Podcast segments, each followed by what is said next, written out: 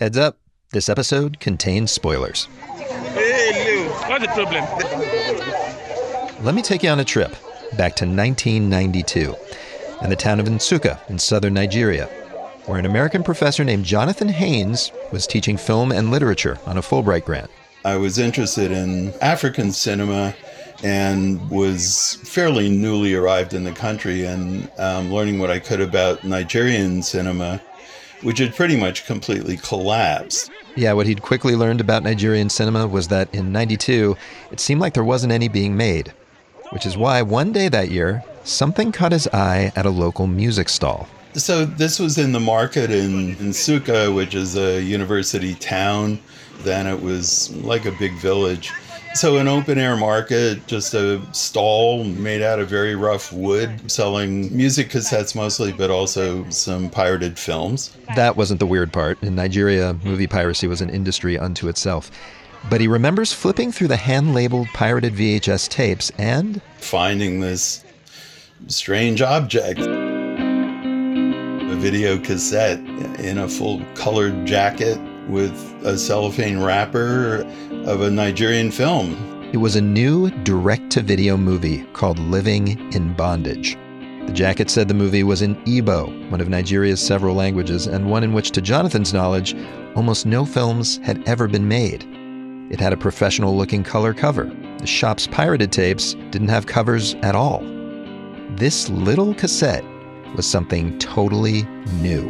And I was very interested in what that new thing was, and it turned into something very, very big.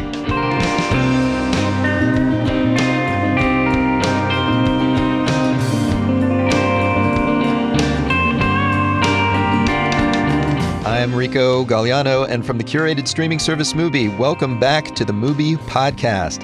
Mubi's the best place to see beautiful hand-picked cinema from around the globe. On this show, we tell you the stories behind those films and any other movies with stories worth telling. This first season, we're calling Lost in Translation. Every week, we learn about a different international culture through the lens of a movie they love. Specifically, a film that was a huge cultural phenomenon in just that one country. And there's maybe no more spectacular example than living in bondage. It couldn't have possibly had more humble beginnings, which you're going to learn about later. It was shot for less than a lot of people pay for a used car, but it was such a hit, it spawned the modern Nigerian film industry, which today is one of the most prolific on the planet. What happened was that living in bondage became that breaking point. Every town now there are millions of people who are making their livelihood from the industry.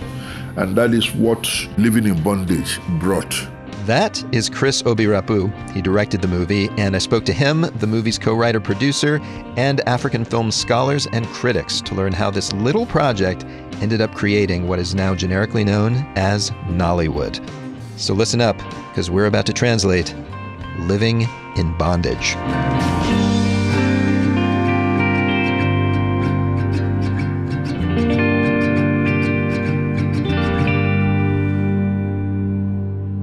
The story of this movie begins in the mid 1970s with a small town kid from eastern Nigeria named Okechukwu Ogunjiofor, though these days he likes to go by his nickname. My name is Oke Ogunjiofor.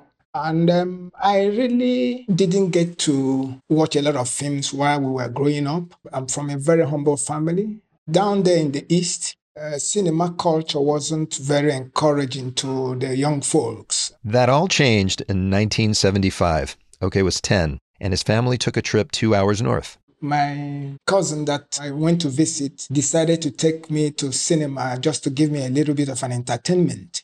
The film they were showing that day was, um, I remember very clearly, was a Charlie Chaplin film. He doesn't remember which Charlie Chaplin film exactly, but from the way he describes it, probably one of Chaplin's early flickering silents. It, it didn't really have a lot of dialogue, but it, it, to see moving pictures made so much impact because before that time I've never really seen motion pictures. Uh, even television was not an everyday thing. And subsequently, as I was growing up, it became part of me to go to cinema to see how these things were done. And the 70s in Nigeria were feeling to him like a pretty good time to see how moving pictures were done. Director Ola Balogun was leading a small charge of homegrown Nigerian filmmaking, and he was getting some international attention. His movie Black Goddess was an epic looking co production with Brazil. There were also lots of movie theaters showing Hollywood, Bollywood, and Chinese films. Oke says Bruce Lee was the talk of his village. And maybe most importantly, a Nigerian oil boom meant people had cash to spend on seeing films, and the government had cash to fund the arts, especially the giant state run TV network NTA, which trained and employed tons of visual artists and technicians. Add it all up, and Oke had a real sense of optimism about the future of the film and TV industry.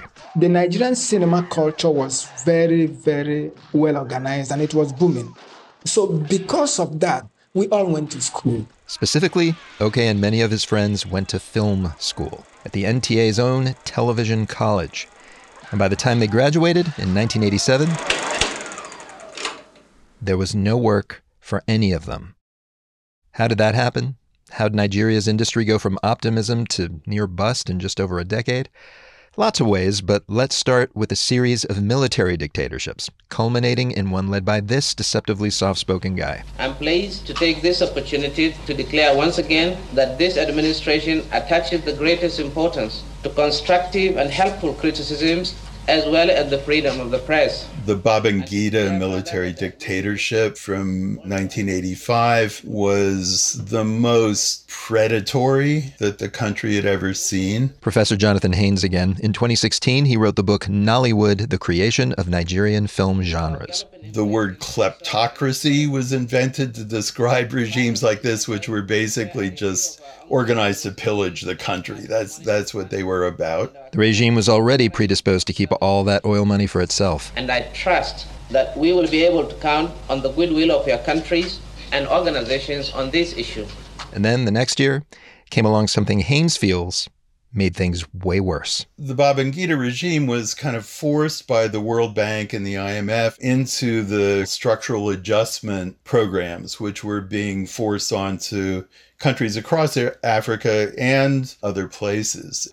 The idea was state delivery of services, anything from universities to healthcare, were inefficient and bad, and everything should be turned over to the free market. And it's hard to exaggerate what a disaster they were. Especially for people like Oke Ogunjiofor. There was inflation, there was a rise in the costs of imports, and all of this affected many things, not just in terms of the economy, but also people's social lives, and of course, people who were working in the entertainment industry. That's Darren Ajao. She is a culture writer and reporter in Lagos. And she says between the regime and fallout from the structural adjustment program, the entertainment sector was decimated. TV funding shrank, there was a hiring freeze. And um, for those who were making films in celluloid, it became really, really expensive to import film stock, meaning fewer films were being made. And actually, by 1992, there were no films being made in celluloid. And by then, most of the cinemas had also closed. Not just because there were so few movies to screen, but because when the economy tanked, the crime rate soared. There was a rise in armed robbery cases. There were also rumors of kidnappings, for example, and people being murdered or killed. It was also a time under military rule. You never knew who could have been picked up for some crime against the government, for example. So less and less people went out except it was absolutely necessary. So many people stopped going to the cinemas to see the few um, films that were still showing. So the economy nosedives, everybody loses their jobs, some people turn to crime. On top of that, you've got a, a, military that might just pick you up off the street, and it just becomes safer for people and easier to stay in. Yeah, it was safer and cheaper. And Oke Ogunjiofor and his fellow film school students graduated into that world. So we were all not employed and we didn't have any other thing to do since what we learned in school was filmmaking. We were all wallowing in self pity. Why did we go to school at all in the first place? We were regretting that we went to school. But for some of us, we learned how to make films properly. And I thought to myself that there must be a way that I can turn around that practice into something new. And around that time is when Oke says he dreamt up the basic idea for a movie that he could shoot for cheap. Not on expensive celluloid, but on VHS. A movie that would be watched not in a theater, but on cassette in the safety of people's living rooms. And with a story that would speak to Nigerians who felt like they were huddled at home, getting less and less, while dark forces seemed to be taking more and more. Okay, um, so Living in Bondage is a two part film. The central character is um, Andy Okeke, um, who is the husband to Merit, a very, very devoted, almost saintly wife. He sees himself as someone who is not at the level that he should be, and he believes something should be done about that. Andy's always in and out of jobs. When the story begins, he's trying and failing to be a trader. And he's constantly, almost comically, bemoaning the fact that he doesn't have a fancy car like some of his friends, specifically a Mercedes Benz E Class.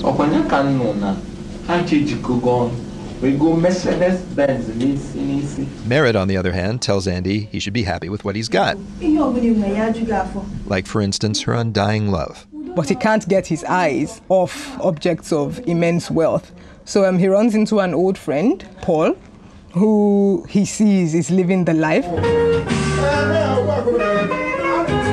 And he attends a party with Paul. It's the birthday party for Ichie Million, who is also actually the boss of his wife. Now, Andy's heard rumors about Ichie Million, namely that he's part of a cult. Another rich guy at the party, Chief Omego, some say he killed his own mother and used her blood in a ritual to bring him wealth. Still, these guys are enviably wealthy, and it's a pretty swinging party. So, it's at the party that Andy decides, oh, yeah, I want to be like these guys. I want to um, have the business they have. I want to hang with the women that they hang out with. I want to drink the wine that they drink. So it's actually there that Andy is convinced to join the occult. And then he's taken to his initiation ceremony where he's told that for him to become a full fledged member, he has to sacrifice the blood of the person he loves the most. And the person he loves the most happens to be Merit. Andy tries to back out of the cult, tells Paul he never knew this was going to be the deal, to which Paul says, Shut up, I told you. Didn't you want to be rich at all costs? So um, Andy sacrifices his wife, Merit, in his bid to become rich. And when he has all that wealth, she, of course, comes back to hunt him Andy. and to make his life a living hell. Bwem, bwem.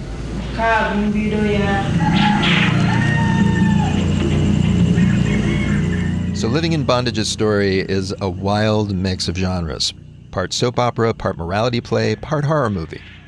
But Jonathan Haynes says amazingly, that story was actually kind of based on real events. This theme of so called money rituals was very much in the news. I mean, you can not believe that this kind of magic works, but it's very hard to disbelieve that people weren't trying it. The newspapers, you know, all the time had stories about the police investigating cases of bodies turning up missing parts and stuff like that. So, this isn't just kind of a horror movie trope. This was, in a way, ripped from the headlines? Yes, absolutely. And people lived in real fear of this. There were always reports that you would find a body, maybe by the road. They could have plucked out the eyes. Of course, it could have been vultures that did that. So there were always those stories. They were really, really rampant. And just like you would see in the film itself, there were always people who, in like neighborhoods, you are wondering, oh, this person just became rich overnight. What did he do? And he doesn't have any obvious source of income. And Haynes chalks that up less to magic rituals and more to Nigeria's equally enigmatic oil economy. Wealth had always been closely associated with work because basically these had been agricultural societies where how much wealth you had depended in a very direct way about how hard you worked out in the hot sun. But suddenly there was all unimaginable quantities of money that came from oil not from doing anything, just from the licenses. And that whole system was completely corrupt. And opaque. Nobody could understand how this all worked. It was just these invisible groups of people doing each other's these favors. So the idea of the money ritual where you had a secret cult that became rich as individuals but also as a group, this kind of rhymed with an actual structure of the economy. Living in Bondage's story, in other words, tapped into a zeitgeist. Rarely had any um, film before then really talked about ritual killing for money making. The fact that Living in Bondage presented this, where the central character was kind of like an everyman character that you could all relate to, it was bound to be a hit.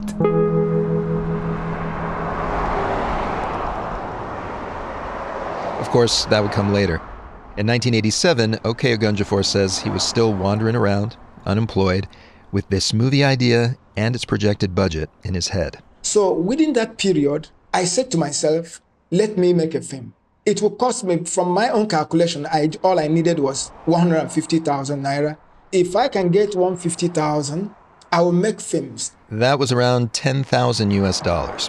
To scare it up, he started hawking women's cosmetics by a roadside in Lagos. It was something I thought I was going to do for a few months and then make 150,000 and then make a movie and then die happily after. but then it didn't work out that way. I find myself for four years on the street under the harsh weather. But in his spare time, he started hanging out at the Nigerian National Theater, talking movies with other underemployed artists. And one day he offered some direction to a group of actors rehearsing a play. So they said, Why are you hawking if you are this learned? And I said to them, I am hawking because I want to make money so I can tell a story on a film. So one of the ladies on that particular set took me aside and said to me, I can connect you to somebody who will give you money to make a film. His name was Kenneth Nnebue. Kenneth Nnebue was, I think, the most powerful player in the market for pirated American and Indian and Chinese films. Jonathan Haynes spoke to Nnebue for his book. The guy sounds like a serious businessman. Taciturn, you know, hard bitten, started selling things in the Onitsha market, which, according to some people, is the largest market in Africa. It's a huge, huge, huge emporium. He came up through these markets. The people who succeed there are very tough and they're very smart. And he saw the potential for making Nigerian films on video and releasing them as video cassettes. That's right, Kenneth Nnebue had the same vision as Oke. In fact, Nnebue had actually already financed some direct to video movies in the Yoruba language. Actually, they were more like film plays, some shot in a couple of hours. They'd made good money. Oke's pal at the National Theater wrote him a letter of introduction to Nnebue. He wasted zero time. So she gave me the note, and I ran to Kenneth's office that afternoon uh, from my workplace. I, I was still um, wearing my knicker uh, my boots for hawking. So I, I went to him looking haggard. So when I went in and he looked at me from head to toe, he couldn't reconcile the person who gave me the note from the person standing before him. He's like, "Who is this guy?" And then so so so so he sighed and said, "Are you the person?" I said, "Yes." He just said, if you are the person, uh, all I want to see is your certificate. Uh, go and get me your certificate. He wanted to dismiss me uh, with that, thinking I didn't go to school. He was saying that he wanted to see your school certificate, that you had some proof that you were actually a filmmaker. Yes, yes, yes. So, but you know, that is where he got it all wrong. Within the next one hour, I was back with all my certificates. His countenance changed. He looked at me and said, Are you the person? I said, Yes. It's okay, so what do you want? I said, I need a VHS camera. He said, What type of VHS camera? I said, Super VHS camera. And that's how my meeting with him sparked what you can call today Nollywood. The rest of that story and its bitter end. Coming up in just a minute. Stay with us.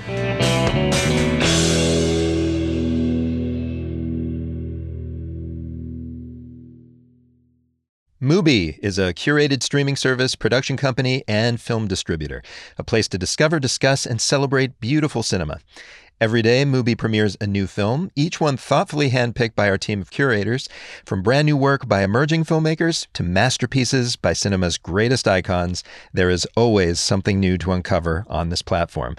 And throughout this first season of the podcast, our online film magazine Notebook is publishing a complementary piece alongside each episode in a series called Mubi Podcast Expanded. This week, we have an article by film critic and culture writer Darren Ajao, building on her commentary featured in this episode about living in bondage and the Nigerian film industry. So, finish this episode, then check out Darren Ajao's article on the notebook at mubi.com slash notebook and of course, to stream the best of cinema, simply head over to Mubi.com to start watching. All right, so it was the early 90s. Living in Bondage was about to be shot thanks to Kenneth Nnebue and Oke Ogunjiofor, two guys who saw the potential in direct to VHS movie making. Their next order of business was to take on a third true believer. My name is uh, Chris Obi-Rapu. I see myself as a filmmaker, and um, I believe as a good director, you must be a good storyteller, which I am. That confidence is justified. Chris started in the Nigerian entertainment biz as a child TV actor in the 60s, was an assistant to respected director Ola Balogun on his film The Music Man in the 70s, and when he came aboard for Living in Bondage, he was a pro TV director under contract with the state run broadcaster NTA. And he says he didn't just agree to direct Living in Bondage for the paycheck. Instead, at a time when making movies seemed out of reach to most Nigerians, it was a conscious effort to demystify uh, filmmaking that is not can not only be in the purview of uh, people with big time money and uh, big time equipment that you can still make movie with the new machines that came out. That was the VHS that came out that time. You kind of wanted to prove it. You wanted to prove that this could be done. Yes. And he pulled it off though he admits it wasn't easy without the professional crew he was used to. Some of the cast were well-known soap opera actors but otherwise it was like i was running a tutorial uh, the other actors were taught on the set as we are going on. The same thing with continuity. The cameraman had not done any major work. That was his first major work. The lighting person had never seen a movie done before. The seams definitely show. The lighting in Living in Bondage is soap opera bright. The sound variable, and the sets basic. Scenes in Andy Okeke's house were shot in a corner of Nnebue's office. And the cult's creepy sacrificial temple, that's a whole story. Chris says for those scenes, Nnebue trucked the crew out for a location shoot at what was supposed to be some kind of cool looking space used by a Yoruba traveling theater troupe. So when we got there, it was a little shrine by the corner of a house. Then I said, if this is what we came all the way from Lagos to come and shoot, then you could have told me. I could have set it up in your backyard in Lagos. Chris eventually did do a version of that, erecting the cult set outdoors. The cult scene, some people believe that it was done inside the house. It was not done inside the house. I did it outside the house. I set it up outside the house, and we set it up and shoot through the night. That actually led to another problem, though.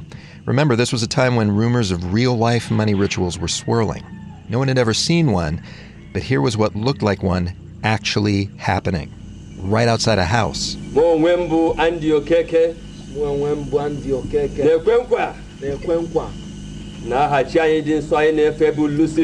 Chris says Nnebue feared repercussions. The guy was scared. The executive producer was scared he was scared. He said, I don't know what you are doing, though. don't put me in trouble. Oh. I said, Look, I said, relax, man, relax. Very true, because nobody has seen this before. And you can't tell them you are actually shooting a movie, nobody will believe you. So people got afraid. Oke, Ogunjiofor actually acted in the ritual scenes himself. He played Paul, the guy who lures Andy into the cult. All through the time we were shooting the movie, people were afraid.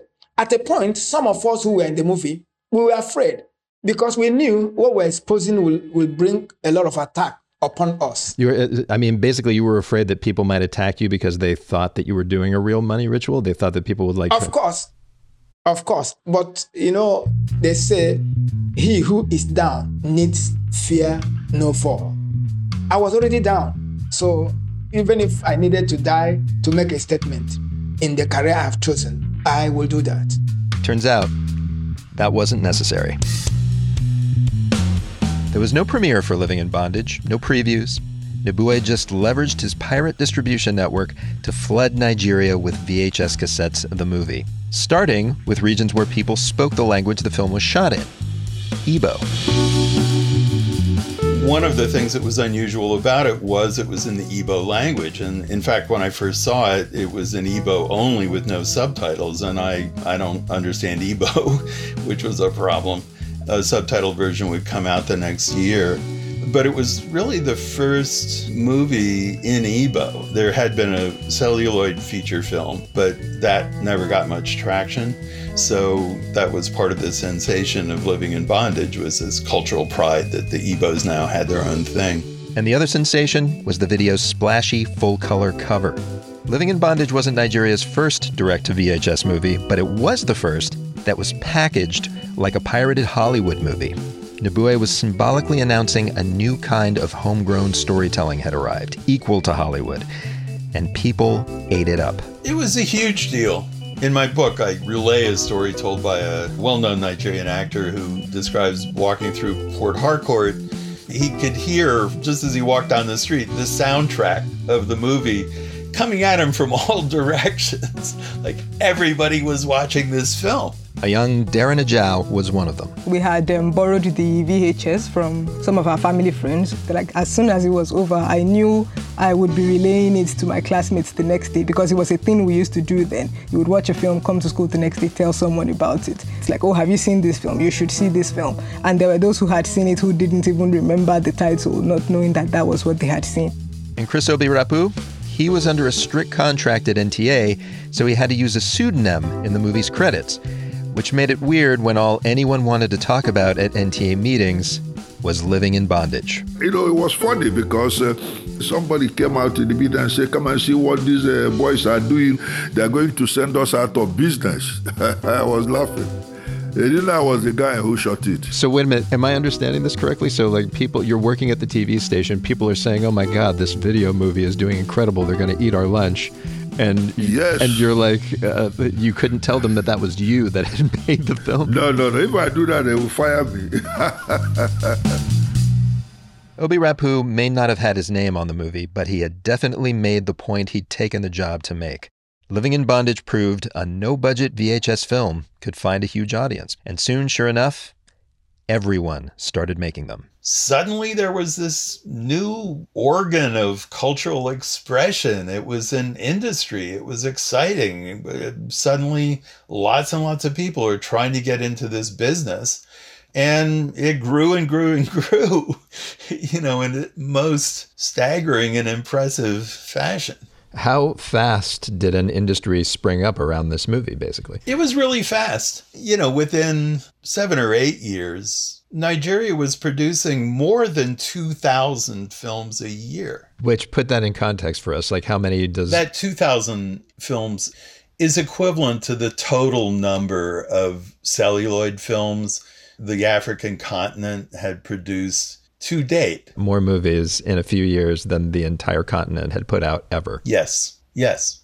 And, you know, these days when anybody with a cell phone can make some kind of movie, it's kind of hard to recall how different things were when Living in Bondage came out. For black people anywhere, to be able to express themselves on this scale was really a new thing. It was truly revolutionary. But meanwhile, the partnership that launched that revolution hadn't lasted. No one knows exactly how many copies of the original Living in Bondage eventually ended up in the world. Ironically, Nnebue, who'd been running a pirate video operation, saw his own film get pirated all over the place. But easily tens of thousands of units were sold. And the proceeds? Oke and Chris say they barely got a dime. I got 1,500 naira my transport allowance during the production.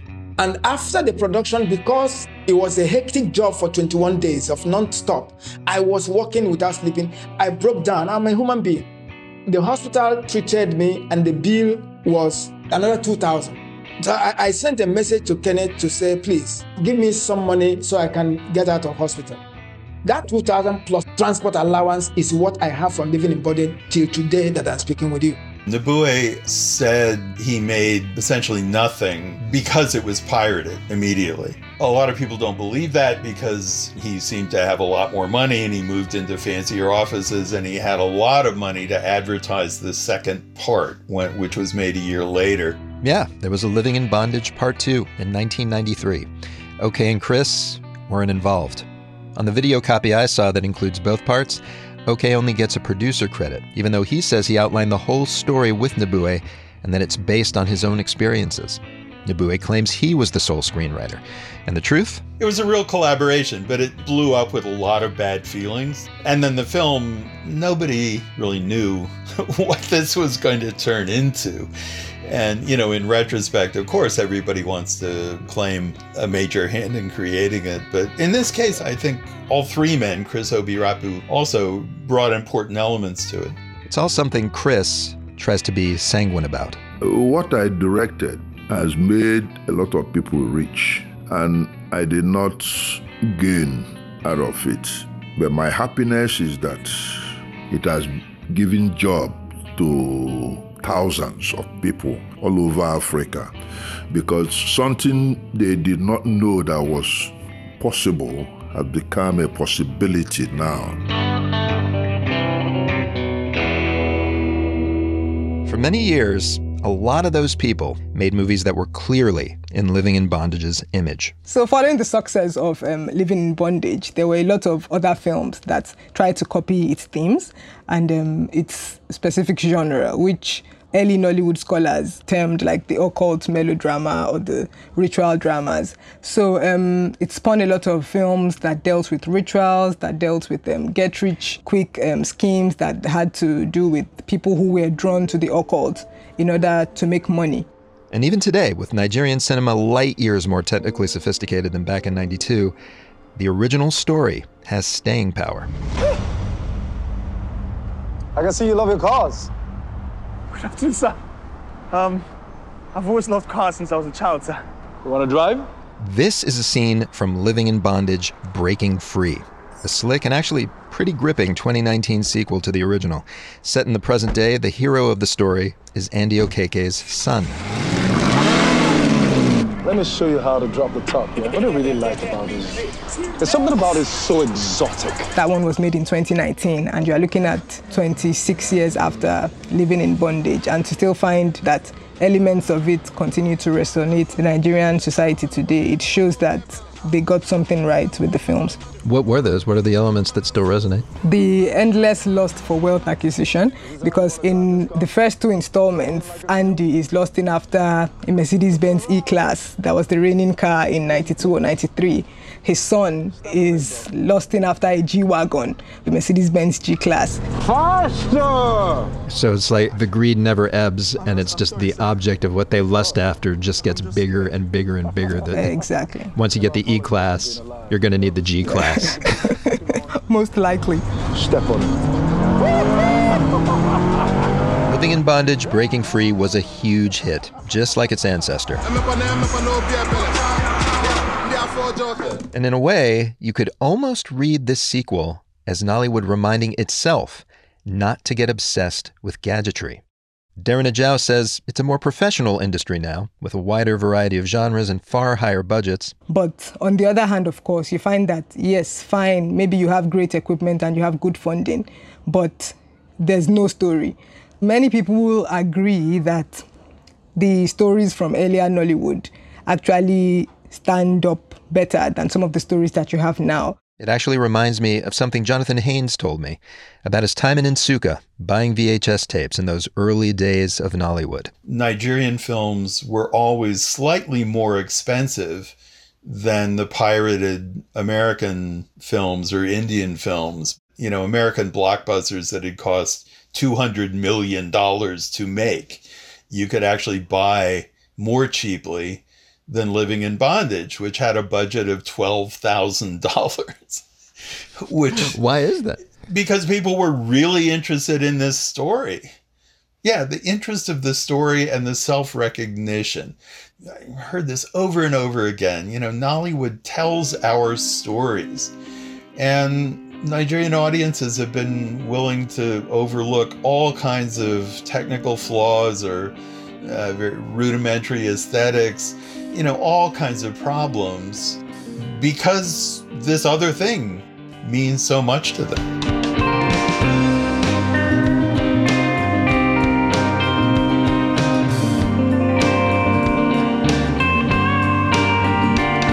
And that's the Mubi podcast for this week. Follow us to hear more deep dives into movies that were singular hits in a single place.